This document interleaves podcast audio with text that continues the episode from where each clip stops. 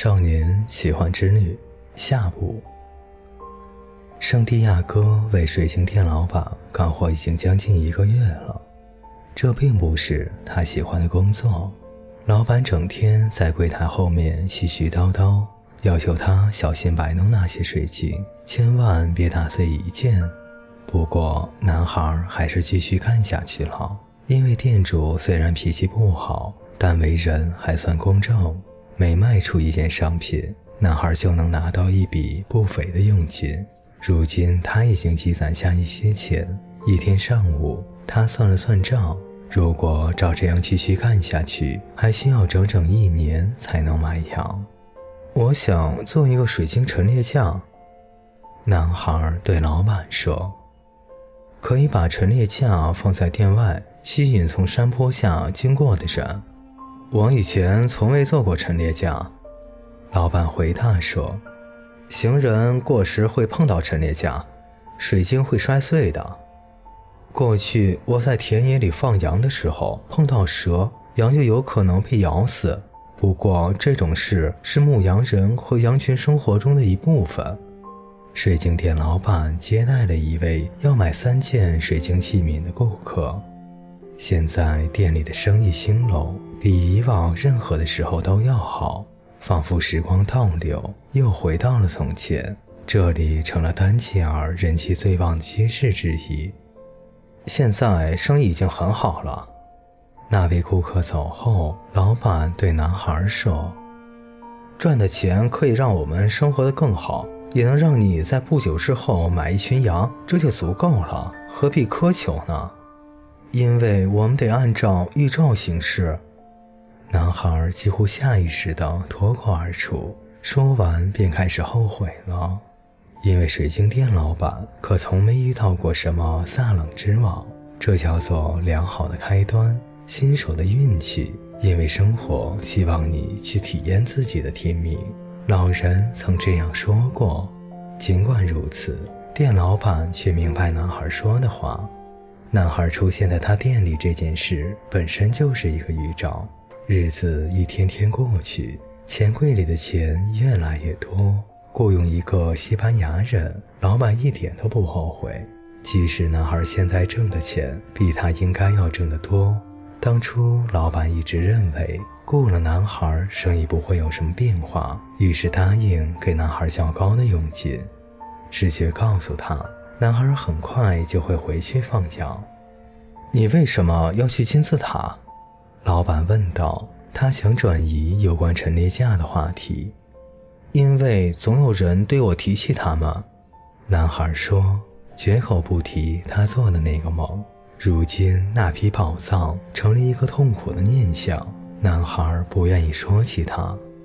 我从来没有见过有人仅仅为了看金字塔而要穿越沙漠。”老板说道，“那只是一大堆石头。”你可以在你家后院建一个吗？您从来没有梦想过云游四方。男孩说着，便去接待一个走进店里的顾客了。两天以后，店老板主动找男孩谈起陈列架的事。我不喜欢变化，水晶商人说。无论你还是我，都不是富商哈桑那样的人。如果一笔生意赔了钱，对他不会有太大影响。而我们一旦失误，将饮恨终身。的确如此，男孩心想。你为什么要做陈列架呢？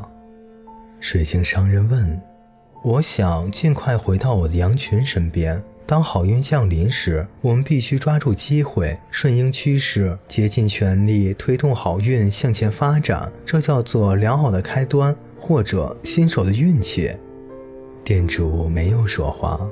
沉默了一会儿之后说：“先知赐予我们《古兰经》，给我们留下了五条戒律，要我们一生遵行。其中最重要的一项是，真神只有一个。除此之外，每天祈祷五次，斋月的时候要进食，面对穷人乐善好施。”说着说着，他停了下来。在提到先知的时候，他的眼里充满了泪水。他是个虔诚的教徒。虽说脾气很坏，但仍尽力按照伊斯兰教义去生活。第五条戒律是什么？男孩问道。前两天你说我从未梦想过云游四方，店老板回答说：“第五项戒律就是所有的穆斯林教徒都要出行一次，一生当中至少要有一次。我们应该去一趟圣城麦加，麦加比金字塔还要远得多。年轻的时候，我选择了先积攒一点钱开这个商店。当时我想，等成了富翁就去麦家朝圣。”我赚到了钱，但却不能把店铺交给别人照看，前去朝圣，因为水晶是易碎的。与此同时，我看到许多人从我的店前经过，朝着卖家的方向走去。有些朝圣者是富翁，他们有仆人和骆驼随行，但是大多数朝圣者比我当年还穷。所有的人前去朝圣和朝圣归来时都兴高采烈。把朝圣的象征物挂在自家的门上。他们当中有一位鞋匠，专门替人家修补靴子为生。他对我说：“他在沙漠里走了将近一年，但是当他不得不在丹吉尔走街串巷收购皮革时，却总觉得比朝圣还累。”您为什么不现在去卖家呢？男孩问道。“因为卖家是支撑我活下去的希望。”使我能够忍受平庸的岁月，忍受橱柜里那些不会说话的水晶，忍受那间糟糕透顶的餐厅里的午饭和晚饭。我害怕实现我的梦想，实现之后我就没有活下去的动力了。你的梦想是羊群和金字塔，你与我不同，因为你希望实现你的梦想，而我只是想保有去麦加的梦想。我曾无数次的想象过。如何穿越过沙漠，到达安放着圣石的广场？在触摸圣石之前，围着它绕行七圈。我曾想象过，有些人站在我的身旁，有些人站在我的前面，还有我们的谈话和共同的祈祷。可是，我担心会大失所望，所以我宁愿只保留一个梦想。就在这一天，水晶店老板统一做陈列奖。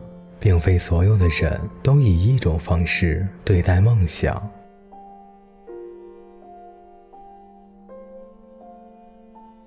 各位听众朋友，本节故事就为您播讲到这里，感谢您的陪伴，我们下节再见。